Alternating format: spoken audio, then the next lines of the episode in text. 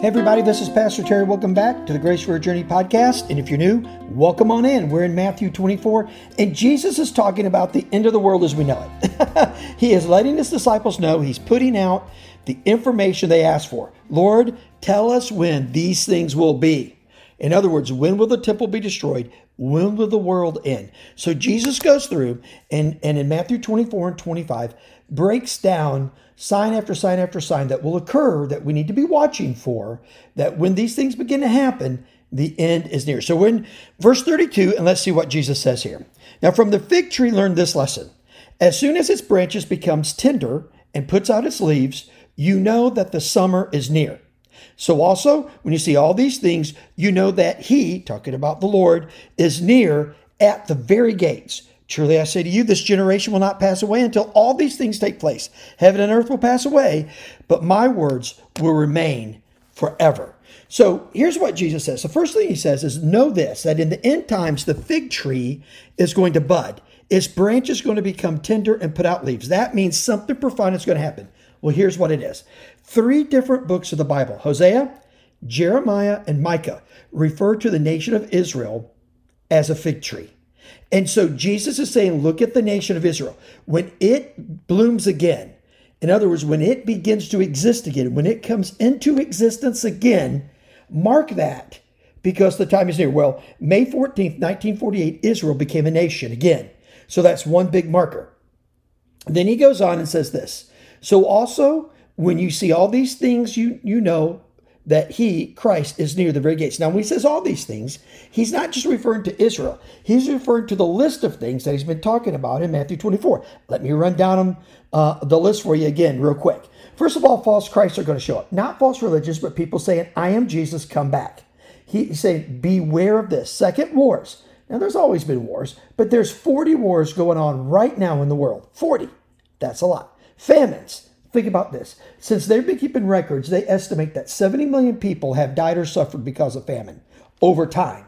Right now, 70 million people are suffering because of famines. You get the idea? Famines are increasing in intensity, uh, to be sure. Earthquakes. Earthquakes will happen. Since 2017, earthquakes have started to increase in number and intensity. You can look that up. Next, persecution of Christians. There will be people killed not because they're religious, not because they're not something, but because they are Christian. They will be targeted for their faith. And if you turn on the news, this is happening all the time. Lawlessness will increase. There'll be an attitude and a spirit of the day, if you will, that will take no regard for the law. Their philosophy, their particular ideology, what someone wants to happen, they will just force it down everyone's throat, regardless of what the laws may say. Lawlessness will become rampant. Then, on a positive note, Jesus said that the gospel will be preached around the world. Now, through technology today, that is happening. There's, without a doubt, technology has allowed us to take the gospel to every country. Not yet to every tribe, but we're gaining on that day by day. And then he said the abomination of desolation will happen. That's when someone's going to go into the temple in Jerusalem, there will be a temple rebuilt. Okay, that's one of the inferences of the prophecy. If someone's going to go into a temple, you know, it reasons that there has to be a temple you can go into, right? So the temple is going to be rebuilt. Someone's going to go in there, and this someone's going to be the Antichrist, the false Christ, the replacement Christ, the one who is empowered by all the power of hell to deceive. He's going to go in there, declare himself the Christ, and offer false sacrifices. That day is coming. Then, as we talked about last episode, there'll be signs in the heaven darkness, uh, the moon won't shine, the sun won't shine. There'll be astrological events, and all that'll be going on. Then the Bible says, okay, so here are these things. Now, when you see all of this, Israel become a nation, all these things begin to increase in intensity. Jesus goes on and says this in verse 34 Truly I say to you, this generation will not pass away until all these things have taken place. So the generation that witnesses this stuff will not pass away. There are people still alive today that saw Israel become a nation in 48. They were infants, but they're still alive. They will not pass away until the Son of Man comes again. And then Jesus ends with this, which is an unbelievable encouragement. He said, Heaven and earth will pass away, but my words will not pass away.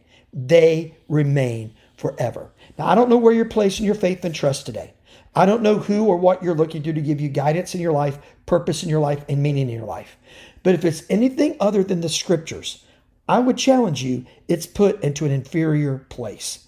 That there will be disappointment that will come into your life that will not be reconciled by where you're drawing all that truth from. Now, what I say is this people who put their faith and trust in the Lord. I've been doing this 35 years. I've never heard one person say, I regret it.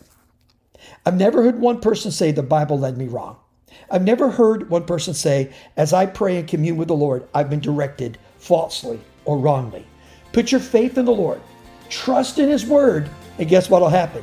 You'll have unbelievable grace for your journey every step of the way.